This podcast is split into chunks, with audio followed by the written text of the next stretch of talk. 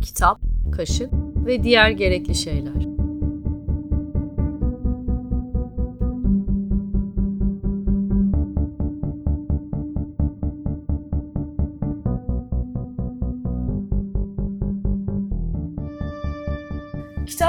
Kaşık ve diğer gerekli şeylere hoş geldiniz. Bugünkü konuğumuz Şeyda Öztürk.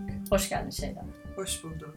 Kogito'nun editörlüğünü yürütüyorsun ve ayrıca biz seni Byung Chul Han gibi, Adorno gibi e, büyük isimlerin çevirileriyle tanıyoruz. Bize yayıncılığa nasıl girdiğinden, bütün bu işlere nasıl başladığından biraz bahsedebilir misin? Yayıncılığa ben e, yayıncı olarak veya editör olarak değil, e, çevirmen olarak girdim. E, üniversitede e, felsefe ve İngiliz dili ve edebiyatı bölümlerinde okudum. E, o dönemde psikanalitik teoriyle ilgileniyordum ve böyle küçük küçük metinler çevirmeye başlamış amatör olarak ve psikanalizle ilgilenen bir e, yakın arkadaşımın üzerine çalıştığı metinleri çalışma grupları için çevirerek başladım çeviriye. Şu an işte editörlüğünü yürüttüğüm Kokito e, dergisi için Türkiye'ye döndükten sonra çeviriler yapmaya başladım ve dışarıdan hafif küçük editörlük işleri de yapmaya başladım. Benden önceki Cogito editörünün yurt dışında doktora yapması gerektiğinde e, bana teklif ettiler işi. Ve orada böyle 3-4 aylık bir e, işi öğrenme, birlikte çalıştık 3-4 ay. Öyle bir işi öğrenme süreci geçirdikten sonra direkt Yapı Kredi yayınlarında e, yayıncılığa başladım. Çevirmenlik yapmaya da devam ettim. Kaç senedir Kogito'dasın? 14 sene olacak.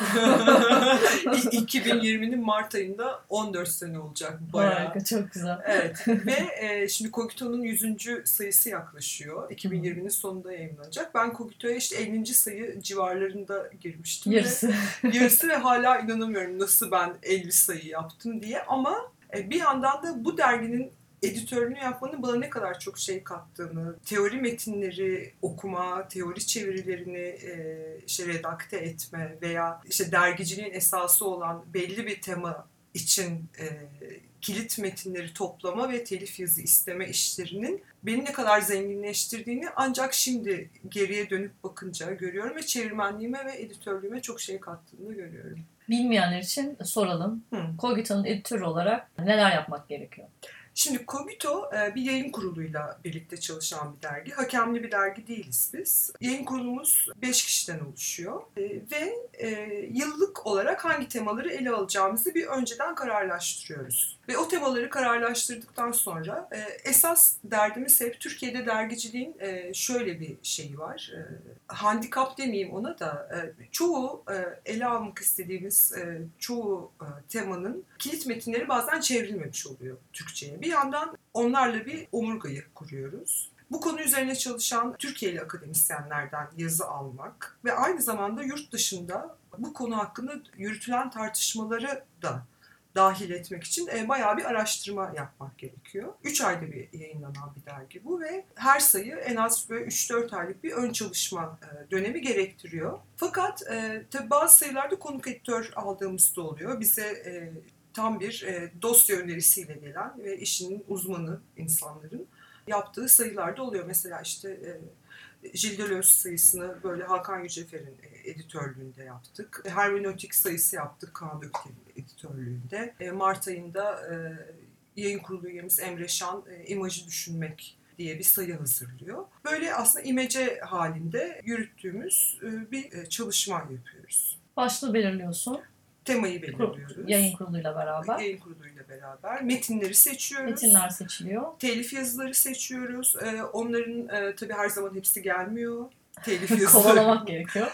İlla ki kovalamak e, gerekiyor. Olabildiğince işte ele aldığımız temanın e, farklı deneyim alanlarından, farklı bilgi alanlarından, farklı uzmanlık alanlarından böyle çok etraflı bir şekilde sunmaya çalışıyoruz. Yeni senenin ilk programını yapıyoruz bugün Hı. seninle bu vesileyle sorayım. 2019 senin için nasıl geçti? Kısaca bir özet geçelim. Geçen sene neler neler yaptın? Hem Kogito bağlamında hem senin kendi çevirilerin ve e, diğer işlerin bağlamında. Kogito'nun e, bir e, Nisan ayında yayınlanan bahar sayısı yer küre krizi ve dönüşen insan sayısı. E, hadi bir e, ekoloji ve çevre sayısı yapalım girişimiydi. Ve orada bu iklim felaketi, iklim krizi demiyorum artık. İklim felaketinin hem maddi gerçeklikteki karşılığı hem işte düşünsel dünyada insanı insanın öznelliğine nasıl etki ettiği konusunu ele almaya çalıştı. Bu sayı antroposen yani insanın artık jeolojik bir e, kuvvet haline geldiği bu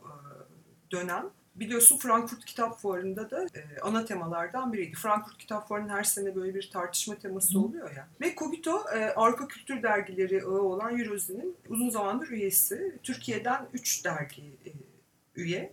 Varlık, Kogito ve e, K24 online dergi. Eurozine yani Avrupa Kültür Dergileri ağı 1998'de kurulmuş ve şu anda 2019 sonu itibariyle 35 ülkeden hepsi Avrupa'da olmayan 35 e, ülkeden e, yaklaşık 90 kültür dergisinin bir araya geldiği bir network. Ve burada amaç kurulurkenki amaç eski basılı medyanın içeriğini çevrim içi bir ortamda olabildiğince fazla okura ulaştırmak. Avrupa'da Avrupa kültürel ve e, tartışma ortamındaki güncel e, temalar üzerine yazıları ve tartışmaları hem okura aktarmak hem bu dergiler arasında işte Doğu Avrupa, Batı Avrupa, Orta Avrupa'dan gelen e, dergiler arasındaki teorik alışverişi teşvik etmek. Yılda bir konferans düzenleyen ve kendi sürekli genişletmeye e, bakan bir e, kültürel oluşum. Cogito e, 2004'ten beri e,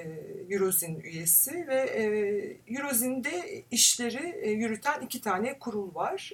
Viyana'daki ofis dışında. Bunlar işte dergilerin editörlerinden oluşan dört derginin editöründen oluşan yayın kurulu ve danışma kurulu. Cogito da bu sene derginin yayın kuruluna üye oldu. Ee, ben de Kogito'yu temsilen e, yayın kurulundayım ve orada yaptığımız şey hem bu e, online çevrim içi e, sitenin sitede ele alınacak e, dosyaların e, içeriğini belirlemek, üye dergiler arasında e, ki e, koordinasyonu sağlamak, konferans içeriklerini belirlemek. İşte geçen sene mesela 2019 sonunda e, Berlin'de yapıldı Eurozin, Büyük Eurozin toplantısı ve e, duvarın yıkılışının 30. yılı teması etrafında çok yoğun 3 günlük bir aslında büyük bir e, konferans gerçekleştirildi. Eurozin Avrupa'da giderek görünürlüğü ve bilinirliği artan bir oluşum olarak e, bu seneki Frankfurt e, Kitap Fuarı'na da davet edildi.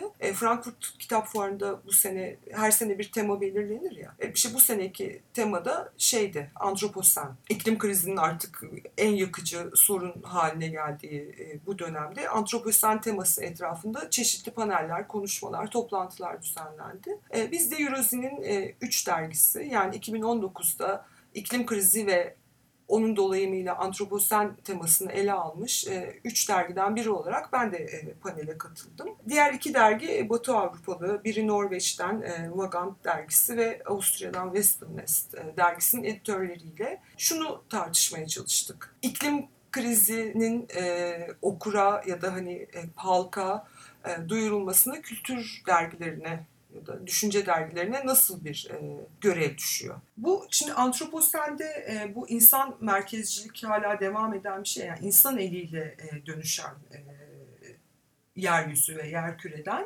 sene sonunda bir insan sonrası e, düşünce temasına geçiş yaptık. Aralık ayında e, Postyum'un insan sonrası e, teması üzerine e, bir sayı yayınladı. Öte yandan ben e, Karanlıktaki Umut e, sizinle beraber e, e, yaptığımız çeviri Rebecca Solvit'in. İşte Buyung Chulhan'ın Eros'un ıstırabı çevirisi yayınlandı. Bir Daha de, önce Zaman Kokusu'nu da çevirmiştin galiba. Evet Zaman Kokusu'nu 2018'de çevirmişti ve bayağı da ilgi gördü o kitap. İşte üç, üçüncü baskısını yaptı geçenlerde. Almancadan çevriliyor. Almancadan çevirdim. Hı. İşte Eros'un ıstırabını da Almancadan çevirdim. Buyung Chulhan e, Güney Kore asıllı bir e, filozof. Onun dışında bir de yakınlarda bitirdiğim e, Theodor Adorno'nun 1967'de e, verdiği bir şey var, e, konuşma. Viyana Üniversitesi'nde bir konuşma yapıyor. 1967, e, ölümünden iki yıl önce Adorno işte sürgünden, Amerika'dan Almanya'ya döndükten sonra çok böyle bir kamusal entelektüel rolünü üstleniyor. Çünkü şeye inanıyor. Aslında Almanya kendi içindeki faşizmle hesaplaşmış değil ve bu her an tekrar canlanabilir. Ve bu konuşması onun e, çok meşhur bir şeyi vardır. E, başka bir konuşması. Geçmişi işlemek ne demek diye. Bu da Metis'in yayınladığı Defter dergisinde zamanında bu başlıkla çevrilmiş. Çok da iyi bir çeviriyle. Bu konuşmanın devamı ve tamamlayıcısı olarak görülüyor. Toplu eserlerinde yok. Zurkamp bu sene buna ihtiyaç duymuş olacak ki sesli kayıttan yazıya aktarıp bir son sözle sundu. Sağ radikalizmi, yeni sağ radikalizmi veçeleri. Ve Adorno burada Almanya'da 1960'larda nasyonel sosyalizmle aslında yakın bağları olan NPD'nin büyük güç kazanmasının e, nedenlerini araştırdığı bir konuşma bu ve e, faşist propagandanın nasıl işlediğinin ayrıntılarını otoriteryen kişilik araştırması ve işte bu geçmişi işlemek ne demek e, konuşması üzerinden. e, veriyor. Böyle toplu olarak bahsedince e, şu an farkına varıyorum. İşte iklim krizi olsun, insan sonrası olsun, bu Çulhan'ın neoliberal toplumda ya da burnout society adını verdiği e, bu şu anki toplumsallıkta öznenin ve sevginin krizi olsun. Hep böyle belli işte Rebecca Solnit'in karanlıktaki umudu olsun. orada da Rebecca Solnit hani aktivistlere aslında bir umut olarak sunuyor. Oradaki karanlıktaki umut belki de o sunduğu metin bir yandan. Kendi tecrübelerinden yola çıkarak asla umudu elden bırakmamak ve mücadeleye devam etmek gerektiğini söylüyor ya. E, bunların hepsinde ortak nokta işte şu an içinde bulunduğumuz çok tuhaf dönemin artık ne zaman başladı bilmiyorum bazıları 30 sene öncesine işte mesela Berlin Duvarı'nın yıkılışından sonra kapitalizmin hiçbir ötekisinin kalmaması ve iyice gemi azıya almasına bağlıyor.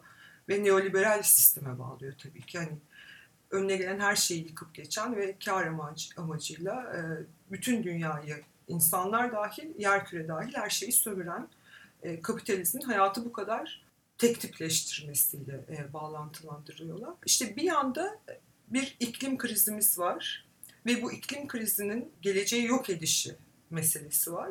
Fakat bu geleceğin yok edilişi aynı zamanda içinde bulunduğumuz neoliberalizmle de çok alakalı. Yani tamamen sermaye ve kar odaklı e, yaklaşımla çok alakalı.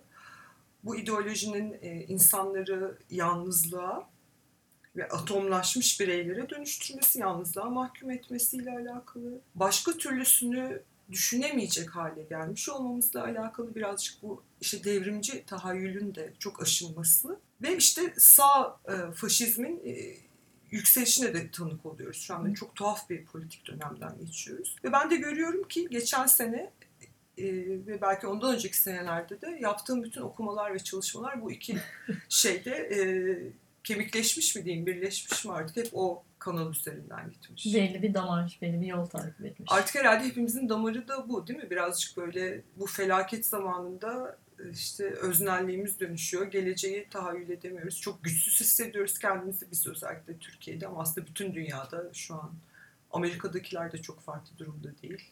Herhalde İngiltere'de çok farklı durumda değil. Sonu yaşamak gibi bir e, aradayız galiba. Ne yapacağız dediğim. Evet. Ee, ve kendimizi çok güçsüz hissediyoruz. Güçsüz hisse, kayıp hissettiğimiz evet. e, ve bir şey yapacak olsak onun nasıl bir etkisi olacağını kestiremediğimiz. Evet çünkü işte bu mega yapılarla işte büyük şirketler, devletler, kitleler diyeyim karşısında tek tek başına ve bitik halde evet. olma durumu. Evet bu senin söylediğin yani çok ilginç tabii bu e, geçen sene e, bu sene ben hala bu sene diyorum 2019 ama Parazit filminin yönetmeniyle bir röportaj yapıyorlar. Ben onu tabii sadece screenshot'ını gördüm de adam şey diyor yani e, artık tek bir e, ülke var. Tek evet. bir ülke var ve kapitalizm tarafından yönetiliyor. Hepimiz aynı ülkede. Evet, yani şey soruyorlar. E, bu filmin Batı'da bu kadar beğenilmesine şaşırdınız mı? Amerika'da neden bu kadar popüler oldu sizce falan diye soruyorlar. O da hepimiz aynı bayrağın altında yaşıyoruz. Kapitalizm denen koca bir toprakta yaşıyoruz. Evet. Filmde mesela çok sert ve ağır bir mesaj olan bir filmdi. Evet. Buradan aslında Rebecca Solnit'e geçebiliriz çünkü biraz e, karamsar konuştuk. Bütün bu karamsarlığın iç, içinde e, Rebecca Solnit e, bu senin çevirdiğin bizim de geçen sene baharda yanılmıyorsam yayınladığımız Karanlıktaki Umut'ta aktivizmden bahsediyor ve bu kitap 2003 yılında yazılmış esasen. Ee, yazar 2015'te güncellemiş ama yeniden baskıları yapıldı. Aha. İşte çeşitli muhalifler e, kitabı paylaştı, paylaşmaya devam ediyor. Pek çok açıdan e, farklı bir tarihsel zaman diliminden bahseden bir kitap. İçindeki do- doneler de öyle ama benim kendi okuma deneyimimde mesela hani Aa diyorsun evet o zaman öyleydi. Şimdi hiç öyle değil. Yani bunlar geçerli değil artık. Ama bir yandan da çok geçerli, çok kalıcı bir damarı var hakikaten. Yakıldığı bir, bir yer var. Hı hı. Ve burada umuttan insanları mobilize edebilecek bir güç olarak bahsediyor. Yani e, altını çizdiği şey umut sizin koltuk değneği gibi sarılacağınız bir şey değildir. Bilakis siz ayağa kalkmanıza sağlaması gerekecek. İtici bir güçtür. O şekilde kullanılmalıdır. Yani bir oturup ben mutlu olacağım şimdi bir piyango bileti gibi iyi şeyler çıksın baktıma e, şeklinde pasif bir umuttan değil de e, aktivizme yönlendirmesi gereken bir, e, bir bir şeyden bahsediyor, bir kavram olarak bundan bahsediyor sen e, nasıl gördün? Yani mesela eskimiş buldun mu ya da bugün bize nasıl ışık tutuyor, ışık tutabilir mi? Ne düşünüyorsun bu bütün bu karamsar ortamda? İşte demin de dediğim gibi bu karanlıktaki umut hani Rebecca Solnit'in e, şu an eyleme geçemeyen e, atalet içindeki aktivistlere e, uzattığı bir umut ya bir yandan da. Hı hı. Oradaki onun umut kavramsallaştırması hatta bölümlerden birinde direkt e, Ernst Bloch'tan da bir alıntı yapıyor ya umut ilkesinde. Evet. Ernst Bloch diyor ki e, şimdi tam hani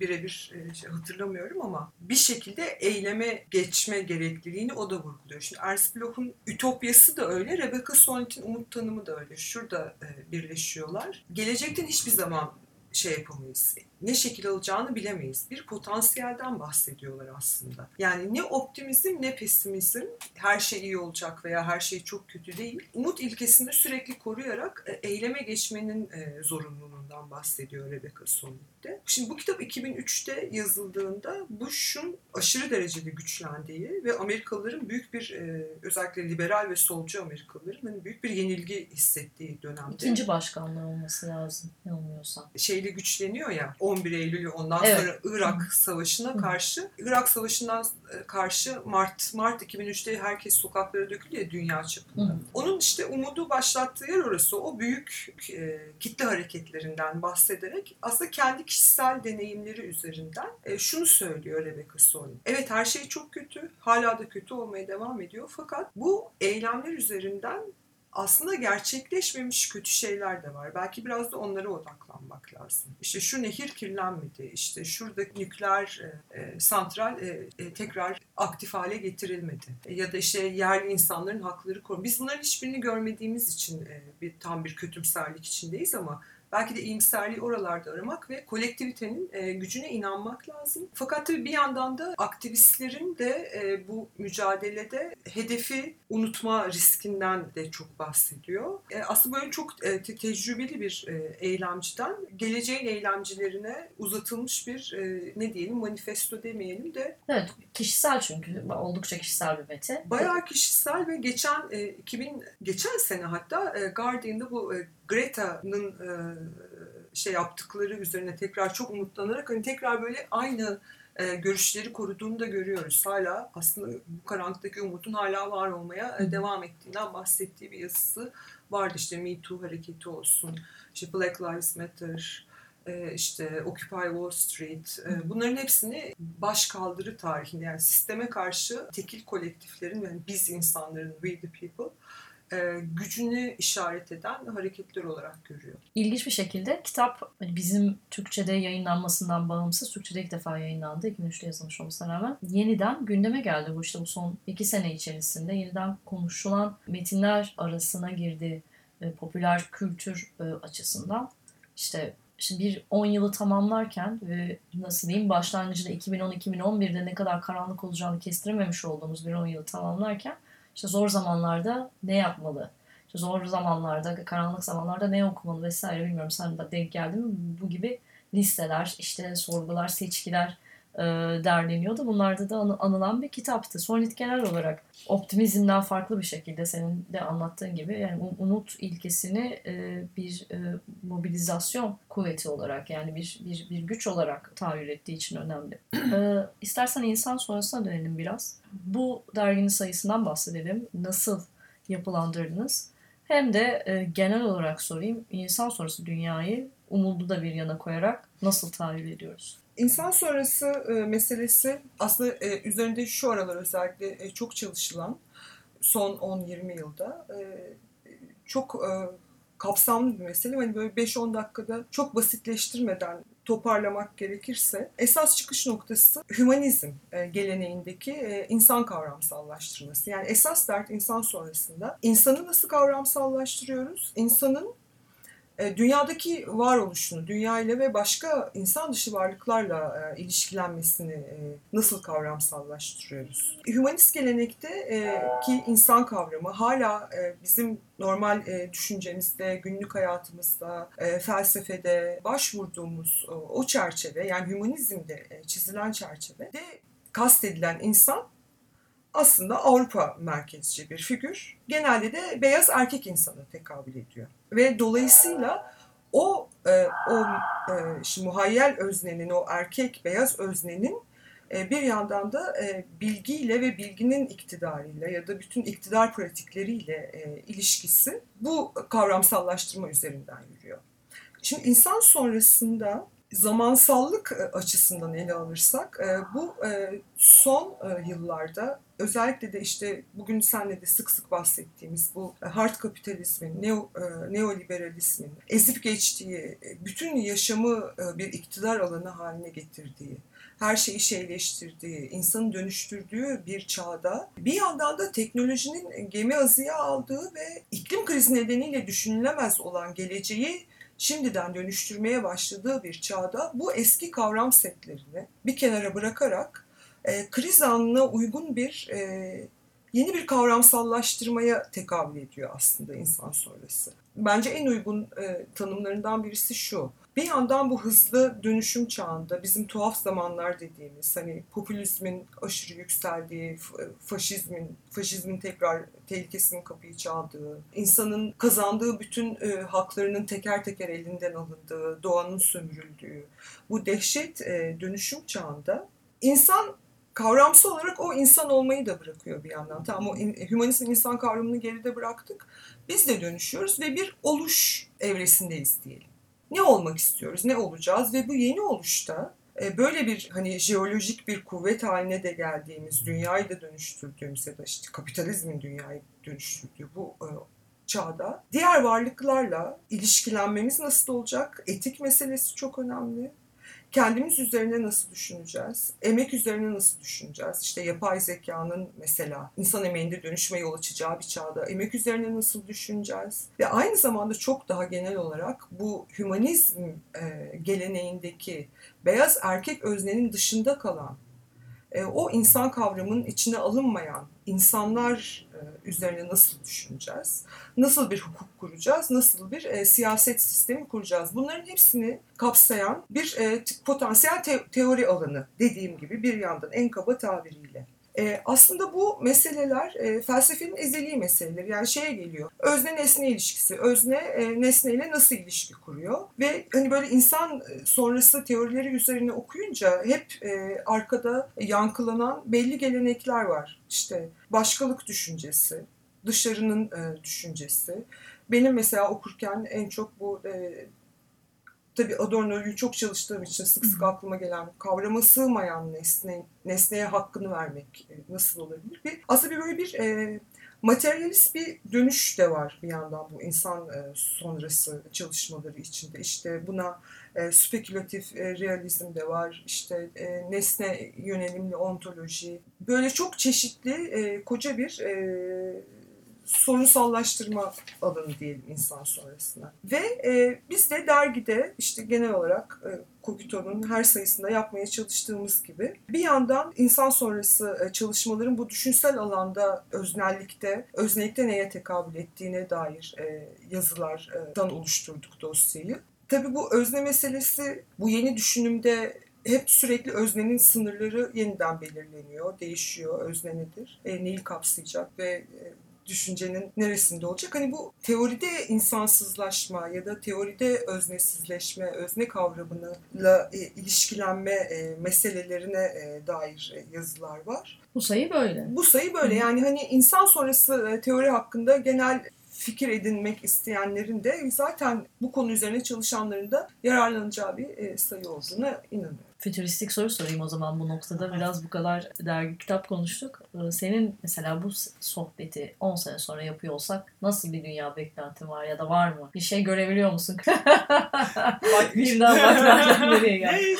Şimdi hani sürekli şeyden şikayetli geleceği mahvettiler, geleceği yok ettiler. Ben de şu an fark ediyorum ki bende de hiçbir yani gerçekten bilemiyorum 10 sene sonra benim de kafamda aslında özellikle böyle giderse yani iklim krizi konusunda hiçbir şey yapılmadığını görüyoruz değil mi? Bunlar yani gerçekten yer küreyi hiçbir şey düşünmeden sömürmeye devam ediyorlar ve halkların sesine asla kulak asmıyorlar. Sermaye ve İktidar. e, iktidar acayip ve giderek de güçleniyorlar işte. Sağ radikalizmin e, yükselişi ve insanın hiç edilişinin sonuçlarının ne olacağını gerçekten öngöremiyorum. Ama e, insanlar da boş durmuyor ve ben bir şekilde farklı kolektiflik şekillerinin de bulunacağına inanıyorum. Yani bir umudum da var fakat çok belirsiz bir umut. Geleceğin ne şekilde olacağını hiç kestiremediğim e, o umudu da korumak zorundayız Evet. diye düşünüyorum. Korumak onunla Evet e, ve o yüzden çalışmaya devam etmek, düşünmeye devam etmek ve belki böyle minimal hayatlarımızda karşı koymaya devam etmek zorundayız diye düşünüyorum. Evet. bir şekilde aslında biz senin konuştukların üzerinden bireyler olarak geldiğimiz noktayı sorgularken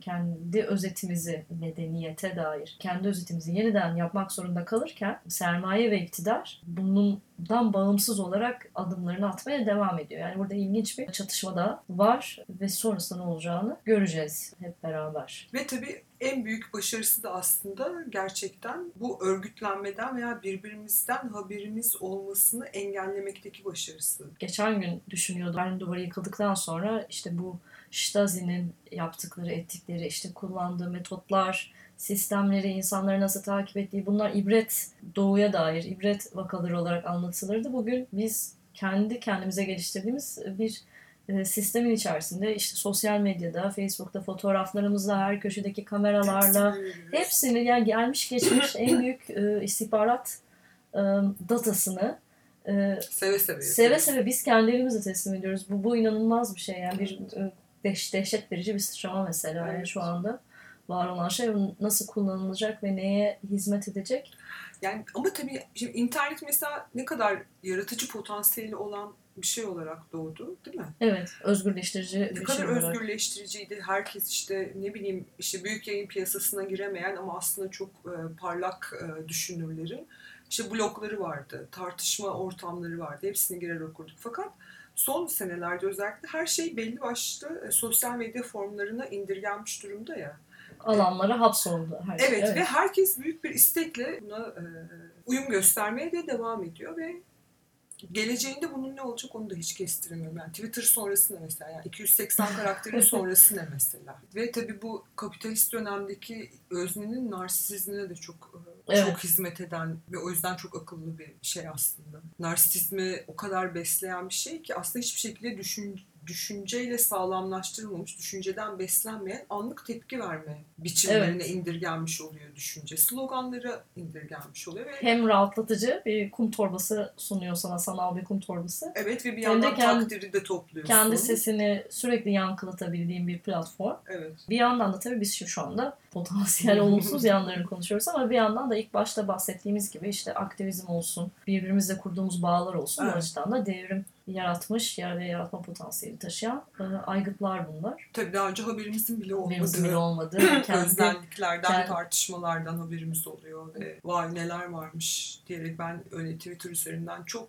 tabii çok şey bir öğrenmişim. bilgi edinmeye gerçekten. dair veya ortaklaşım alanları oluşturmaya dair çok çok bir potansiyeli olan alanlar bir yandan. Birlikte yaşayıp göreceğiz. Mesela Rebecca Solnit'i ben kullanmadığım, sadece okumak için kullandığım e, Facebook'tan takip ediyorum. Aktif bir Facebook kullanıcısı. Mesela bu, bu gibi imkanlar yani e, anında birbirimizin sesini duyma imkanı ama her zaman o sesi duymak istiyor muyuz? İşte o da e, ayrıca düşünmek zorunda Twitter'ı aç, şey. açmamak bayağı zor değil mi?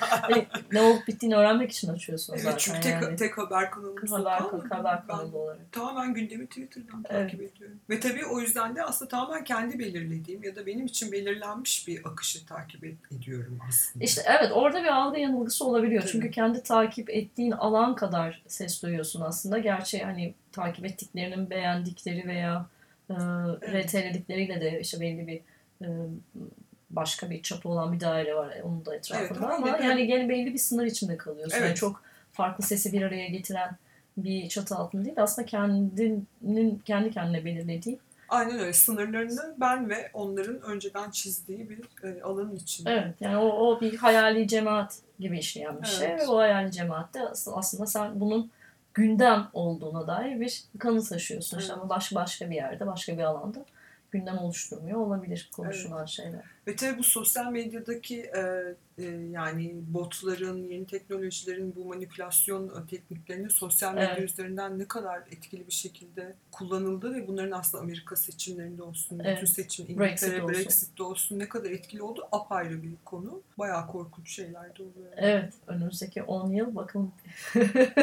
2029'un sonunda sadece tekrar bu programı yapalım ve Yapalım. neler konuştuk ve ne kadar Evet. safmışız temalı sohbetimiz 10 sene sonra. Belki de çok isabetli öngörülerimiz Başka bir var. platformda oluruz muhtemelen. Hologram olarak. Transhuman olarak. Programı kapatırken podcastimizi e, klasik bütün davet ettiğim bütün konuklarıma sorduğum e, soruyla kapatmak istiyorum. Çünkü bunu gerçekten de değerli buluyorum. Bu e, bireysel önerileri, tavsiyeleri, yorumları. Tam da seneyi bitirmiş haldeyiz. Yani işte her yerde seçkiler, listeler, 10 yılın kitapları, işte geçen senenin filmleri vesaire derken sen geçtiğimiz seneyi 2019'u okudun. Kitaplar, filmler, diziler, düşünürler, ne olursa yani kapsamı iyice geniş tutabiliriz. Bunun üzerinden değerlendirecek olursan neleri anardın ya da nelere kafa yordun, nelerden etkilendin dinleyicilere işte şunu okuyun, şuna bakın, şunu dinleyin demek istediğin şeyler var mı neler? 2019'un başından itibaren böyle çok hoş tesadüflerle ilerleyen keşifler oldu benim için. Ben 2019'a e, şimdi Yapı Kredi yayınlarından yayınlanan Donald Winnicott'un Piggle, işte küçük bir kız çocuğunun psikanalizde tedavisi e, kitabının editörlüğüyle başladım. Ben Winnicott'u çok da iyi bilmiyordum aslında. Ya, hakkında biraz bir şeyler biliyordum ve çok ilgimi çekti bu vaka analizi. E, onun üzerine okumalar yapmaya başladım ve e, aslında ne kadar önemli ve hani görünürdeki sadeliğine rağmen aslında ne kadar katmanlı bir okumaya müsait olduğunu gördüm Winnicott'un. Ve bu vaka analizini okurken bir yandan da Freud'un Dora vakası vardır çok meşhur. Feministlerin de e, sık sık üzerinde durduğu. E, ben onu çevirdim. Ve e, ikisi arasındaki fark bayağı etkiledi. Zaten Winnicott'unki hani yayınlanması için alım kağıda dökülmüş bir vaka analizi değildi. Sadece e, bir ilk olduğu için o alanda e, daha sonra bir psikanaliz kongresinde sunduğu bir devrim niteliğinde bir e, şeydi. Çünkü çocukla iki buçuktan e, beş yaşına gelene kadar sadece 13 seans yapıyorlar.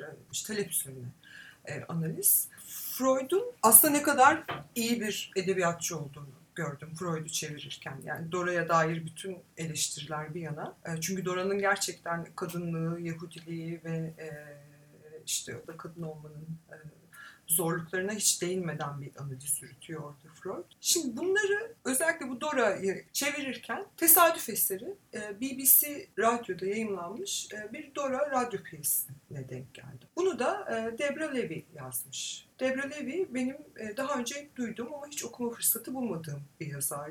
Kendisi aynı zamanda opera parçaları da yazıyor. Tiyatroda tiyatro eserleri de yazıyor. Çok ilginç bir uyarlamaydı gerçekten Dora vakasının. e, Ben merak ediyorum şimdi. Bayağı güzel ve BBC'nin arşivlerinde var hala. Hı. Ve o onun üzerinden ben biraz Debra Levy'e sardım bu sene. Ve ilk önce bu e, 50 yaşında yazdığı Cost of Living isimli otobiyografisini okudum. Çok iyiydi. Onu e, muhakkak öneririm. Burada bir yerde masa, masanın üstünde olması lazım. Gerçekten? Evet. Okudun mu? İlk daha okumadım. Bayağı iyiydi. Sonra e, tadına doyamayıp e, bir tane daha bu yazma üzerine yazdığı bir kitap var. E, Things I Don't Want to Know galiba. Bu George Orwell'in On Writing diye bir e, şeyi var ya eseyi. Ona işte belli yazarlara gidip buna şimdi bu çağda yanıt yazmalarını istiyorlar. Debra Levy de tamamen bir kadın olarak feminist bir yaşam kurmaya çalışan e, orta yaşlı bir kadın olarak yazmanın ne olduğu üzerine ve tabii kendi e, çocukluk anılarına falan da giderek böyle çok katmanlı harika bir e, metin yazmış. Ve işte en son bu Booker Prize'a short liste giren galiba Her Şeyi Gören Adam adlı romanı bence çok iyiydi ve umarım Türkçe'ye çevrilir. Bir onu kesinlikle önermek isterim. Bu insan sonrası araştırmalarını yaparken işte insan sonrası ve edebiyat üzerine bir şeyler bulmaya çalışırken Richard Powers diye bir yazar var. Overstory'nin. Overstory. Ve Overstory'yi okumaya başladım ve çok hayran kaldım. Ee, çevrilmesi gayet zor olur ama bence çok iyi bir roman. Güzel bir roman. Evet yani ağaçların ve doğanın aslında esas kahramanları olduğu tabii insanların da e, işin içine karıştığı bayağı böyle muazzam bir edebiyat gibi bir şeydi. Gerçekten de bir overstory. Şey çok ilginçti bence. E, seyrettiğim filmlerden en çok etkisinde kaldığım bir şüphe. Burning. Güney Kore Evet. bir Ee, yönetmen. ve e, hani belki onunla paralel olarak e, Yapı Kredi'den yayınlanan işte William Faulkner'ın Seçme Öyküleri yayınlandı bizden. Emily'e Virgül. E, bu film aslında hem Faulkner'ın aslında Murakami'nin Barnburner'ın öyküsünden. aynen Ambar Kundakçısını temel almış ya ama aslında yönetmen diyor ki sadece Murakami değil e, Murakami çağında yaşayan bir Faulkner'ın hikayesidir bu diyor Hı hı. film için. E, o kitabı da okumalarını önerebilirim. Çok güzel çevirilerle Faulkner'ın seçme öyküleri. Şeyi okudum. My Year of Rest and Relaxation. O çok ilginç. O Tessa Moshfegh. Evet. Çok ilginç ve çok hoş bir kitaptı. Daha evvel bir kitabını Begüm çevirdi. Ay, Aileen adlı kitabını. Evet onu ben oku- okumadım ve yayınladı. bunu tamamen böyle tesadüf eseri karşıma çıktı ve aslında çok da bir şey bilmeden okumaya başladım ve bırakamadım elimden. Bu, My o kitapta My Year of. Rest and Relaxation'da işte bir e, milenyal e, işte, e, milenyal kuşağın e, deneyimlediği bir takım şeyler üzerinden yazılmış olma iddia- iddiası var. Yani Hmm. üniversite sonrası e, hayata bir yerden başlaman gerekiyor ve nereden başlayacağını kestiremediğin bir Evet. noktada e, ben bir mola Evet. alayım Tabii diyen bir karakter üzerinden ama aslında çeşitli okumalara da açık. Yani tabii burada çok tam ağır olarak bir depresyon çok ağır bir büyük bir, evet. Anneyle ilişkide çözülmemiş çok ciddi meseleler var. Annesi, e, alkolik bir anne var orada. Evet tabii bir de 2001 öncesi. Yani tam, Evet, e, tam tam 11 Eylül öncesine 11 Eylül öncesi. koyması da çok Whoopi ilginç. Goldberg var. evet, Goldberg. İşte pop kültürden Evet. hepimizin hatırladığı tuhaf tuhaf trash figürler var. E, o bayağı ilginçti. E, daha. Pek çok şey önerdin evet daha bir de tabii en önemlisi yani benim çok etkilendiğim ve kadın bakışıyla alakalı Alev almış bir genç kızın portresi. Filmi. filmi evet. Muhakkak herkese öneririm. Özellikle bütün kadınları önermek istiyorum. evet. Teşekkürler geldiğin için. Ben Güzel bir sohbet oldu. Umarım çok karıştırmadık ama karıştırdıysak da ne yapalım? Serbest sohbet serbest. Çok teşekkürler. Dinlediğiniz için teşekkürler. Kitap, kaşık ve diğer gerekli şeyler. Mail adresimiz merkezkumanda.gmail.com Bize yazın.